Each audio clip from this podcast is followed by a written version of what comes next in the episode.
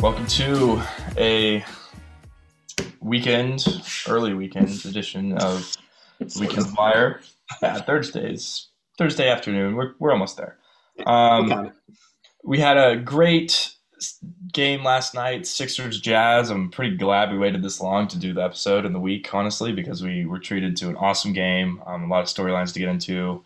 Sixers win in an O T. Um, just two two of my favorite teams to watch in the league.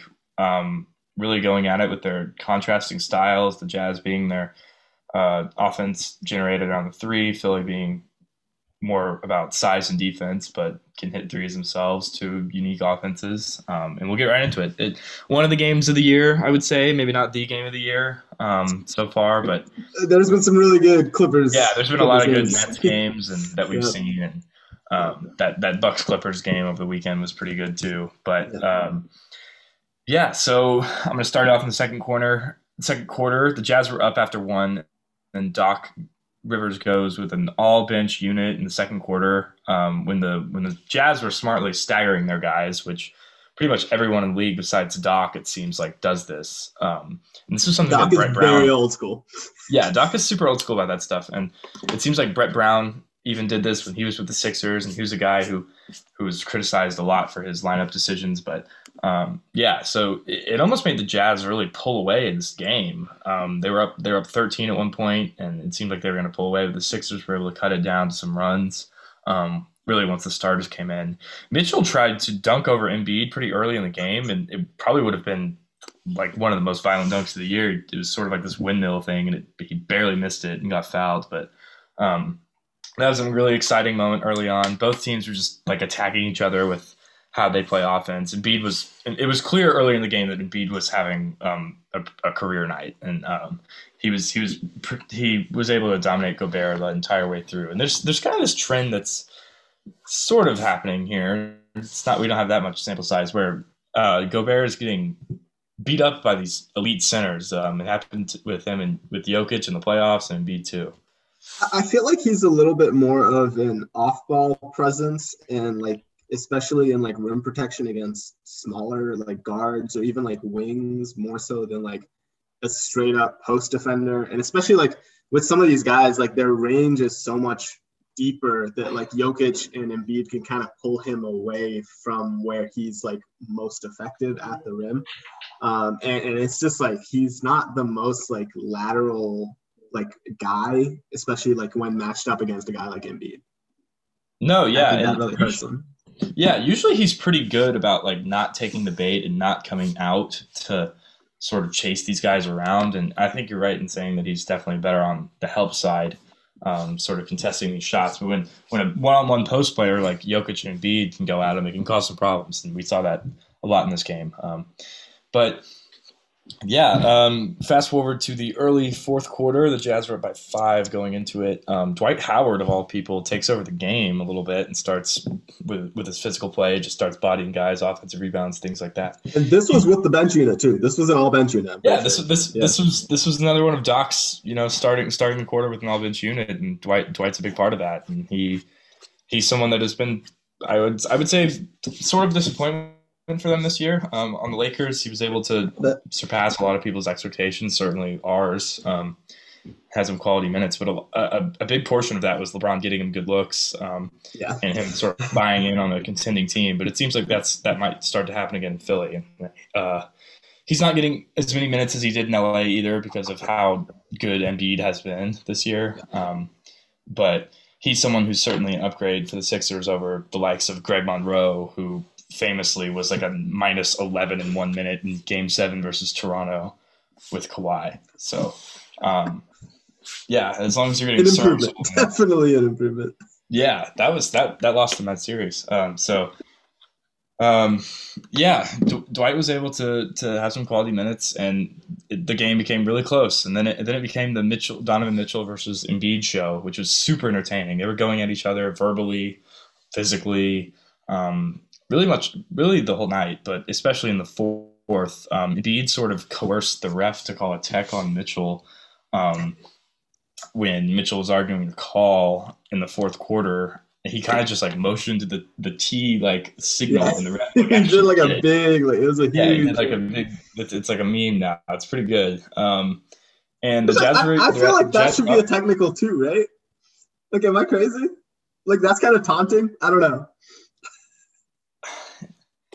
Yeah, I don't think it's taunting because he's kind of talking to the ref. He like right. he didn't really say anything like to Donovan Mitchell. Donovan Mitchell was kind of, like he started to, yeah. and then Mitchell kind of like said something back, and then Embiid was like, "Whoa!" Then like backed up and did a tech sign. But yeah. um, the Jazz are actually up at the end of regulation, and Embiid had Ingles on him down three, which was kind of a weird situation for the Sixers because Embiid, you'd think Embiid is not going to be looking for a three, but he he sort of started to post up on him and then backed all the way up to the three. Ingles gets a really good contest on it, but he Embiid actually double clutches and hits the three over him with five seconds Crazy. left.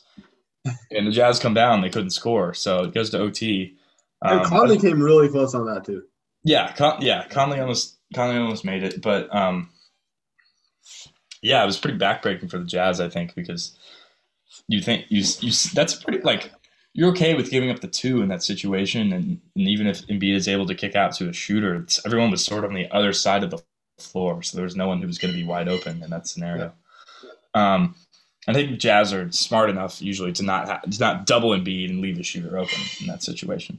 So once the game goes to O T, Embiid's still dominating. Um, Mitchell gets called for an offensive foul that we were talking about earlier, where he sort of. He sort of did a spin move on Embiid and, um, like, like twi- they were kind of twisted together, and he, he it's he like sort of put his elbow in, but it was definitely not enough to call the foul on him. I didn't think the elbow was the problem. I thought the refs called it on like the hook with his off arm, but like that was more on Simmons, almost like bear hugging him. It felt like, and so like that's why it looked like a hook. I don't know. Yeah. It's kind of weird. Clarkson had, Clarkson had a couple drives where it seemed like he got fouled, and um, the Jazz. We'll, we'll get to this later, but the Jazz had did not mince words when talking about the, the officials in this game. Um, there was also another play late in the game where Embiid um, got rim stuff on the rim stuffed on a dunk, and Gobert touched him a little bit, but it wasn't like. Like a lot of contact, and the Jazz. Embiid were- sold it very well. Yeah. No, it looked it looked real, like, at first. Like, it looked like he did get hit, but he sort of just, like, jumped up not high enough and missed the dunk, and then Gobert was kind of, like, pushing him, which is kind of a normal thing. Yeah, it's like one of those forearm little deals. Like, like yeah. everyone does it, yeah. But, and you wouldn't think it would be able to move a guy like Embiid, and that's probably why Embiid sold it. Um, and that, that changed the game a lot. Mitchell gets ejected later in O T. Um, the game was... essentially over when this happened. Mitchell actually got ejected because he was trying to uh, cut the lead to two with a three, um, and he thought Ingles maybe fouled him on the on the shot. That Simmons. one was, or yeah, Simmons. That that one was a little questionable. Um, it looked like Simmons may have gotten him, but um, yeah. the game the, the the game was not going to be won or lost on that play. I don't think they lost that because well, Mitchell had a chance to put the Jazz up by five in regulation. And he had, like, a couple chances, too, because yeah. they got the offensive board, and he missed both shots. And I thought that was, like, more so where they lost the game in regulation. And then once overtime hits, I mean, Philly had all the momentum. And then Tobias started playing well, too. Um, it's just tough. And Mitchell shot twelve for thirty-four in this game, but actually played pretty well. I think if you were watching the game, you would say he probably had a good game. And thirty-three points, eight assists, six rebounds, or maybe eight rebounds, six assists. But, um, yeah, I thought he played pretty well despite the shooting. I think that's more of a testament to Embiid's defense than anything at the rim. Um, and, yeah, but, but it's not like the Jazz shooters weren't getting going. They they shot pretty well from three. Um, Philly just was able to ratchet the defense up and really frustrate the Jazz, I think, in the fourth and O T. But, um, yeah, the the – Embiid was the story of the game, though, and not the calls. And if you, if you looked at if you looked after this game on social media, you would have thought that it, that the referees would have been the story of the game. But Embiid had an, an awesome game, um, really good in pick and roll defense. He dominated Gobert, um, and really, I think he cemented himself as the M V P leader by maybe one or two more lengths, if you will, um, in this game right before the All-Star break, which is pretty. Yeah, I think we were kind of talking, I think it was last week, about how like Embiid hasn't had a big uh, sort of uh, prominent game in a while. It's let Jokic, it's let LeBron kind of catch up to him narrative wise. Uh, and then this was it. I mean, uh, I think they had the graphic after the game that he has five uh, forty point, fifteen rebound games this season, and the rest of the N B A combined has four. Um, it, it's just remarkable what he's doing. Um, and yeah, I mean, it, this is just another kind of case in point against a guy that might win Defensive Player of the Year this year, and he lit him up. So it's, it goes a long way. Yeah. Um, yeah. The Sixers sort of needed a signature win as a team. It's, it felt like, and they, they got this in this game. Um, this game strangely was not on national T V. Um, it was on League Pass. You know, there's clearly, like, if you looked at the slate of games yesterday, it was clearly the best game on the board, especially with uh, Davis being out for the Lakers. But, um, yeah, I, I think I think well the, the game is so global now that if you wanted to watch this game, you certainly could have um, with with yeah. our our league pass access, access as we joke about. But um, yeah, the Sixers go into the break. They're probably on top of the world right now. They just beat the the best the team of the rest the best record in the league. Um, Jazz, they're still twenty-seven and nine, um, and they're having what probably is their best start in franchise history. No consolation prize for them. They have lost three out of four since that Lakers game. Um, but they played a lot of good teams. They've been on the road. It's been some back-to-backs, and um, it's not like they've been gotten blown out by these teams. So, um, yeah, I think I think they can go into the break feeling pretty good about themselves and where they stand. So, um, but the comments after the game by the Jazz players, Mitchell says this is getting fucking ridiculous about the officiating. It says that the Jazz are being targeted, and a bunch of stuff echoing that. I haven't really seen. I haven't really. I, I don't know what he's talking about. I can't say I agree with that. Like I, I can't think of like another game this year where the Jazz were like screwed out of it by the officiating. And yeah, I, I will say that this game, yes, they did definitely not get the benefit of, of the whistle, but um, I don't think it was game changing. You know. Yeah, I think they definitely had a chance to win the game. It's not like it's not like there's some egregious call that was just like. Horrible. I guess if you wanted to point to one, it would have been the it would have been Mitchell's offensive foul. But yeah, yeah and then I, I would I, say like had he gotten ejected after that foul, or had he had he but, fouled out maybe after that call or something, you could maybe say that. But that really wasn't the case. The technicals was what was what him getting um, too upset was what really cost them to lose this game. Yeah, yeah, and they had a chance in overtime. Um, I mean, they had a chance in regulation. They had, they had, I think, nine seconds left when after Embiid hit that three.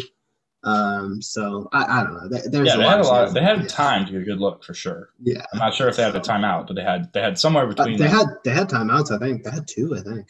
So. Oh wow! Okay, yeah. Yeah, I don't know. They had, I don't know why they, they, had, didn't they had somewhere like six to ten seconds to get that shot off, which is more than enough time to get a regular uh, to get a good look. So, um, yeah, Gobert's Gobert's. response was also um, very long. There was a there was a tweet of like a screenshot of what he said, and it looked oh, yeah. like, like a like a essay, like his responses to the questions about the officiating. I didn't even read it. I was just it just looked so long. It was like okay, I skimmed I through it. Yeah, it was it was a lot of just a lot of stuff. I just thought that was funny. Um, Conley also said um, some stuff that wasn't nearly as like um, I guess. strong as what Gobert and Mitchell did, but um, and then Embiid had some shit talking about Gobert after saying like I'm not scared of him. I don't know why that's like a thing, and I guess he's right. I guess you can't yeah. argue. So um, yeah, really good game. Top team in the East, top team in the West. Um, this would be definitely in my like top three matchups I would want to see in the finals. I don't uh, know. Yeah, I, I think so actually. Like, if we're not going to get either of the L A teams in there, if Utah is going to go to the finals, this is my top top matchup for sure. Yeah, I would agree. I don't. I, I really don't think Utah would have a, would stand a chance against Brooklyn, and yeah, I, I think just the the guys that would have to defend, and I don't think Gobert is really like not effective in that series. Maybe, and then Utah Milwaukee is not that interesting to me. It's just um, not, so I don't I know why it's not interesting, but it's just not. Yeah, yeah I'd agree that I would want to see you like because this this game establishes some like bad blood too. So if you're yeah. like, it'd be fun matchup. Mitchell's pretty vocal, and so is Gobert. And Uh, you want to see two two centers going at it like that. Um, Simmons had Simmons played really good deep. We didn't mention him a lot, but he played pretty good defense on Mitchell the whole game. Um, uh, yeah, I think this is a pretty fun matchup. I think yeah, I, I agree with you. You're not getting either of the L A teams. I think I think Lakers Nets obviously and uh, Clippers Nets would be really fun. Yeah, um, yeah. Those would probably be my top two that I want to see. But. Yeah, it's hard to argue that like the Nets wouldn't be in your top two because oh, they God. just it's so the scoring and everything that comes with that. But um, yeah, I, I think I think this would be really we'd be really fortunate to see this matchup. So yeah. Moving on to a team that will not make the finals probably in the near future, um, the Atlanta Hawks, who we really haven't talked about on this podcast a lot this year, honestly. Um, They've been mediocre. Yeah, they've been mediocre. We we weren't too high on them at the beginning of the year. Um, Higher than they are right now, but yeah. Yeah, I think we had them like seventh or eighth. Right now they're sitting at eleventh in the East, which is not a good place to be considering how weak the, I guess, bottom ten of the East, yeah. the East has been this year. So um, they're pretty disappointing. They just fired their coach, Lloyd Pierce. Um, it seems like a lot of players in Atlanta were unhappy with him. Um, for a little while. Um, they have Nate McMillan as their interim. He's a guy that we like. He was Pacers coach for a couple of years, I think, yeah.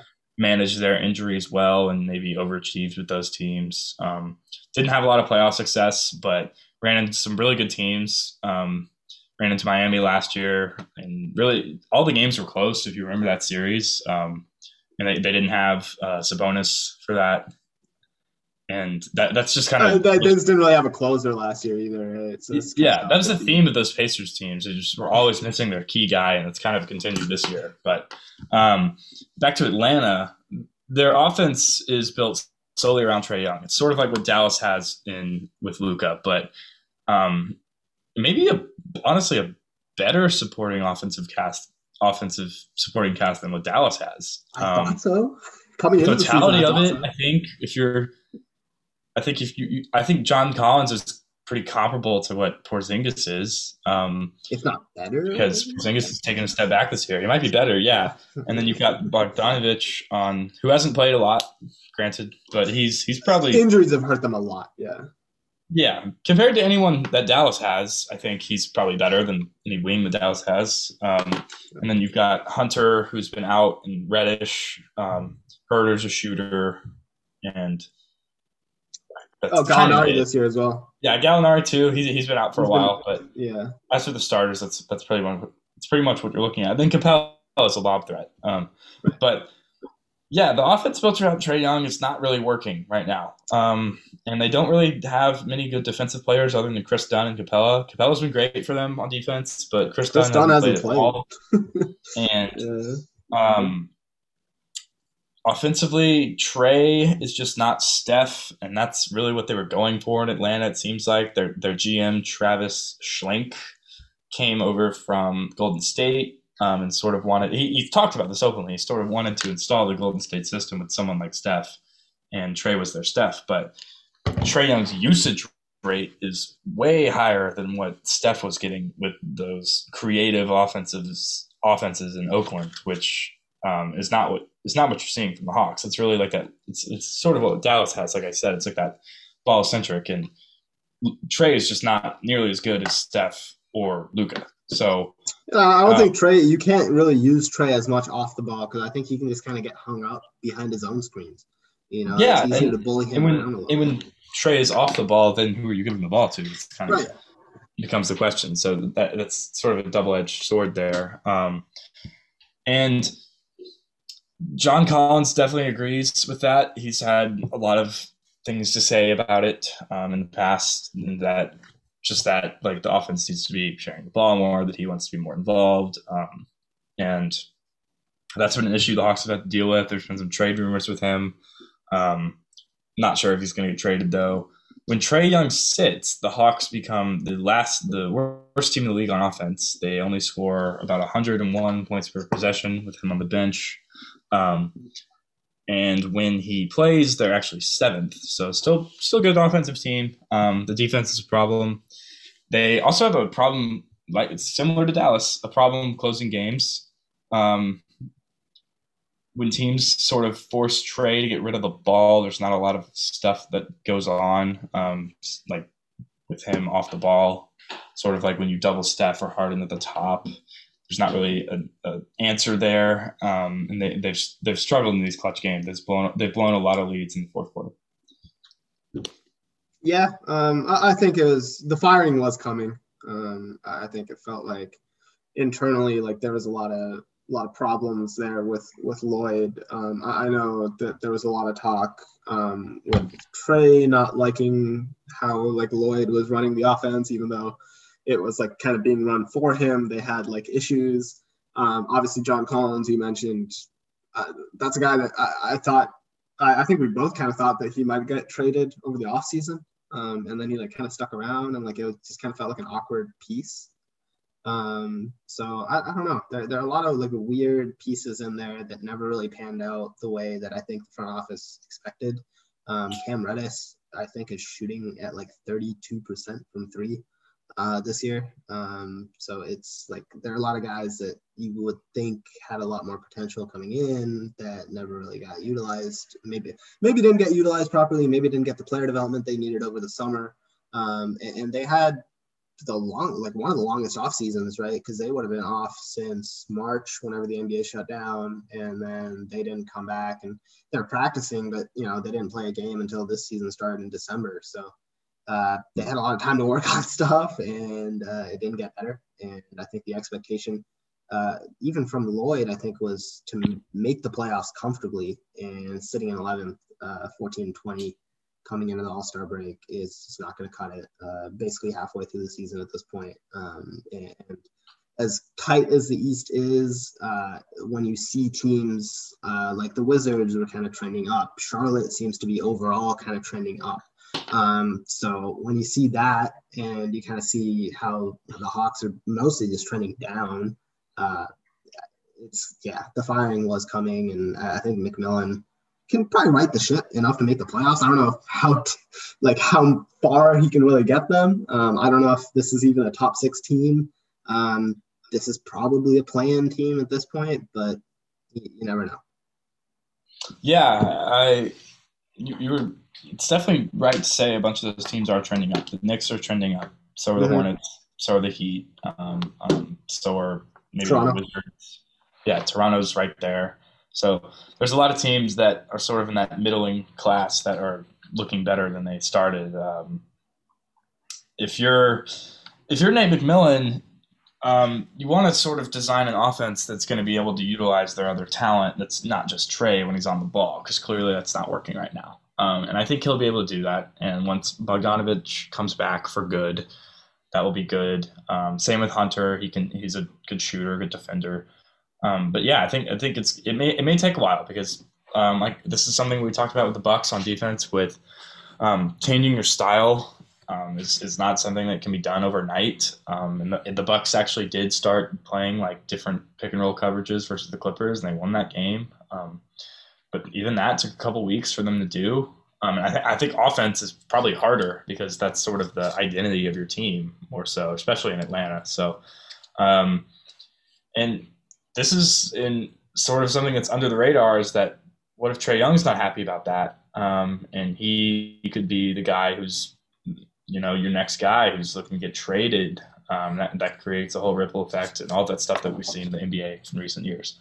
So, yeah. Um, Pretty much panic mode for the Hawks. I, I think this is pretty bad. A little bit. I, I don't think I, – I think this is – when we were talking about the Celtics and the Heat, um, obviously the Heat have improved on their situation a lot um, in the last two weeks. But this is a team that is – if I had to say, like, what is the most disappointing team, it, maybe right now it's Atlanta because the Celtics, yes, they're below five hundred, but uh, I do think they have they have the capability to go on a run, um, and they're – they're still a team that they can still play with these good teams. And Atlanta, I don't think that's the case. No, and like a lot of these teams, the Celtics, Raptors, uh, Heat, they all have the defense that they can kind of fall back on that Atlanta just doesn't have. Um, and so unless something radically changes on the defensive end, like I, they got to figure out the offense like now and and just kind of pick it up. And, and if they want to make the playoffs, uh, that, there's a lot of work there to be done. Yeah, I'd agree. Um, all right, moving on to the Lakers, who have sort of been able to weather the storm without A D. Um, it's taking a lot of taking a toll on LeBron though. Um, and that, that's really the main problem here. I don't think they really care where they are record wise, as long as they are in that are in the top three by the end of the season. But what have you seen out of them? Um, Lakers have uh, just kind of looked like the offense sort of struggles a little bit to to kind of get going without A D.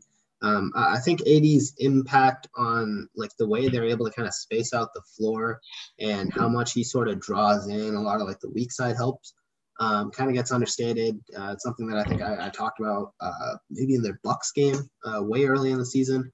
Uh, but it just sort of kind of makes the spacing for guys like K C P, uh, Kuzma, Caruso, whoever it is, a little bit easier. Uh, and they've been kind of struggling in some of these bigger games against, uh, you know, some of the teams basically above five hundred uh, recently because they don't quite have the offensive, I guess, like go that they were able to, to kind of have with A D.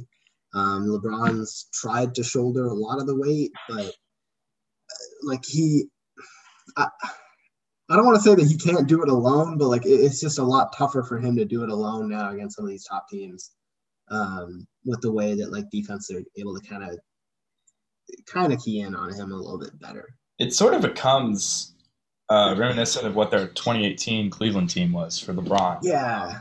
Like there's just not a lot of stuff around him, and he's he's in a position three years later where that's just not ideal for what he's trying to accomplish. Um, and yeah, it, it sort of they sort of get to the end of these possessions, and it's LeBron having to bail them out.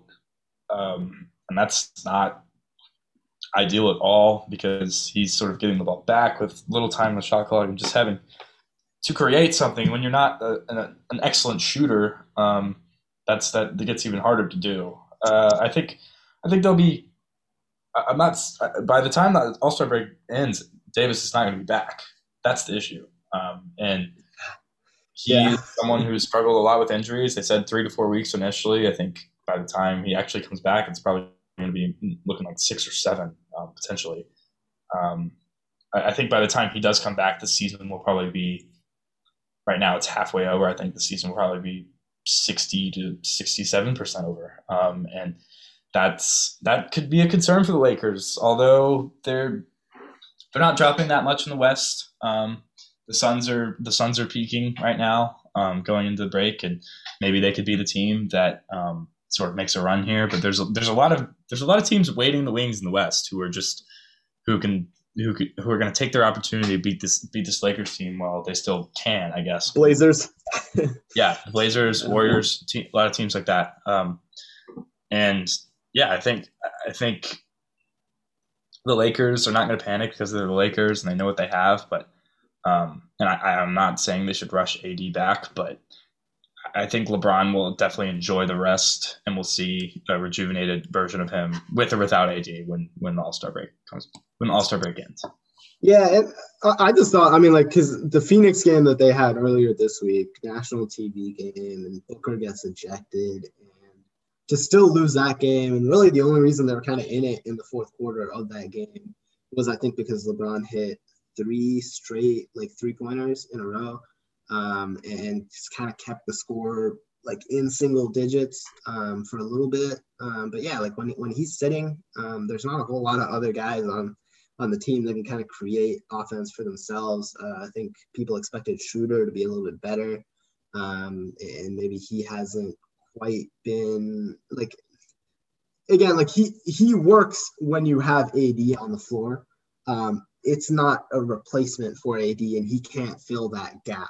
Yeah, um, to kind of bridge while A D is out to be able to, you know, kind of churn out offense consistently, um, which I think is, is probably the biggest problem that they have right now is that they have a whole bunch of guys that are kind of in that shooter's role, right? Whether it's Wesley Matthews, who they brought in, who's kind of just a shooter, um, defender, and like he's great at that, but he's not going to create offense for you.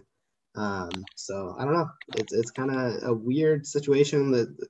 When you build your team around two guys and one of those guys is out, uh, I think it's kind of just tough to, to weather the storm. Yeah.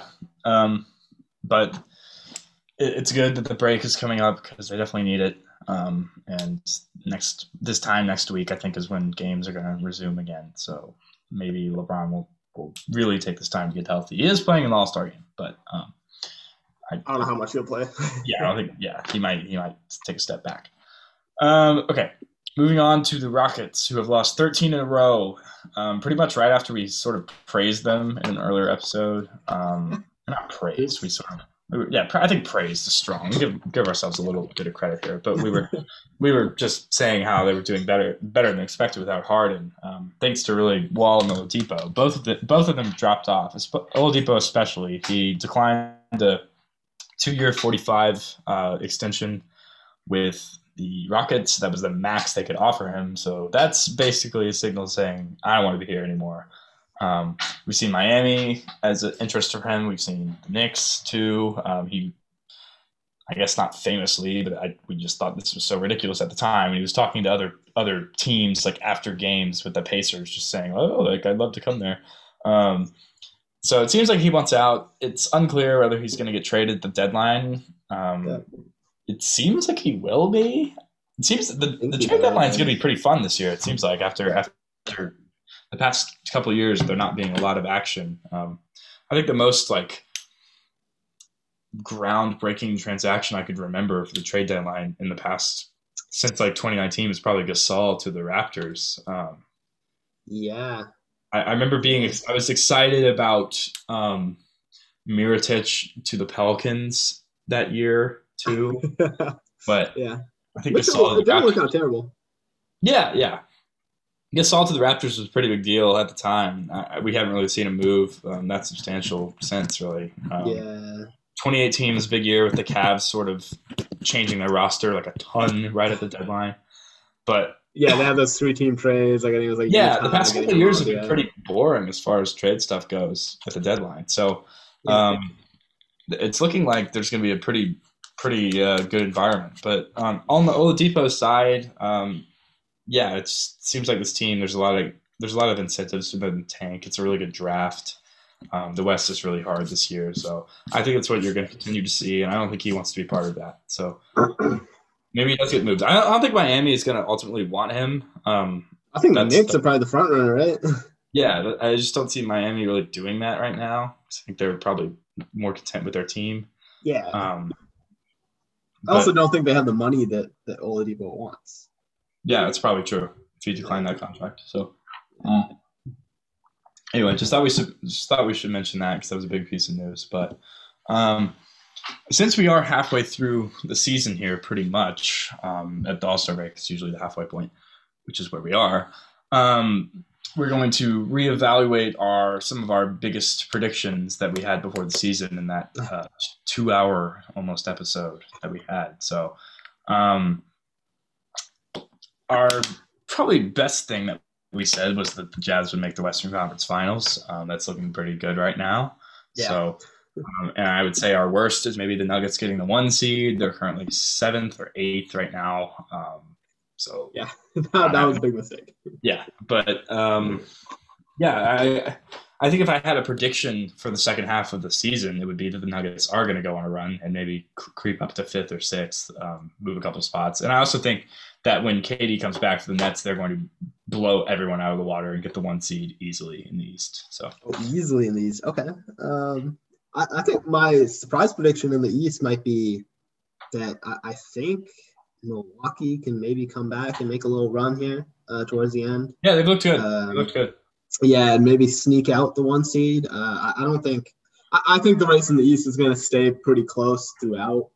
Um, but, yeah, I mean, the Bucks uh, getting the win over the Clippers I think was huge um, just because they needed a, like, primetime national T V win. Mm-hmm. Um, and now they have it. I think that gives them a lot of confidence. Uh, I think Giannis's confidence is just growing – Uh, more and more. We've seen it kind of in the free throws. I think he's taking a little bit more uh, – he's being a lot more assertive towards the end of some of these games, uh, which he wasn't always being before. Uh, he did it against the Lakers. He did it against Clippers. Um, and, and, yeah, I like to see that. I think Middleton maybe is is kind of playing a little bit worse than he was uh, towards the start of the year, but uh, if it gets offset by Giannis playing better, I don't think it's really that much of a problem. Um, But yeah, on the on the West side, I don't really have too many of a too much of a bold prediction. I think the Nuggets will sneak their way up into about a four or five seed. I think uh, I could see kind of Portland dropping off a little bit. Um, I just don't know how long their kind of run is sustainable. I think the Spurs. I think the Spurs and Portland would probably be my two drop off candidates. A little bit, yeah. Um, Spurs maybe more so, but uh, I just think the Nuggets uh, and Murray's been playing really like consistently well. Uh, last, I think it's been about three weeks, a lot. Um, so it's it's been good to see that. Um, and I mean, Jokic is still playing at a at a near M V P level. Uh, so I'm not uh, too worried about the Nuggets just yet. Uh, but yeah, I mean, outside of that, I don't really have any bold standings predictions. I think it's pretty much going to stay pat. Um, there's nothing that, that we've kind of not already seen um, on on either side. Can we even argue against the Nets being the prohibitive favorite right now? I, I don't think so. Yeah, I don't okay. think there's a team that looks like it. Yeah, I, I think once they get K D back, they're going to turn into a buzzsaw again. And yeah, I mean Bruce Brown's already looking good. With the Bruce Brown's averaging like twenty a game right now. It's, it's pretty crazy. Harris is over fifty percent from three still. So yeah, they're going to become a machine um, as they get used to each other. But um, Anyway, I think that's all for us today. Um, enjoy the All-Star game. Enjoy the dunk contest, if you even know any of the guys who are in it. Um, it's a big roster this year. Yeah, have you seen it? It's like three people. Um, and three-point contest is looking good. But All-Star game should be fun. Um, I guess we will – I mean, unless like something completely ridiculous happens in the All-Star game, we'll probably be back the week – like next weekend, I guess, because yeah. um, because games don't start up again until uh, Thursday, so um, a week from today. So, yeah, but the All-Star game has that Elam ending, remember, which will be very entertaining. So, yes. yeah, all right, that's it for us. We will see you guys when we see you.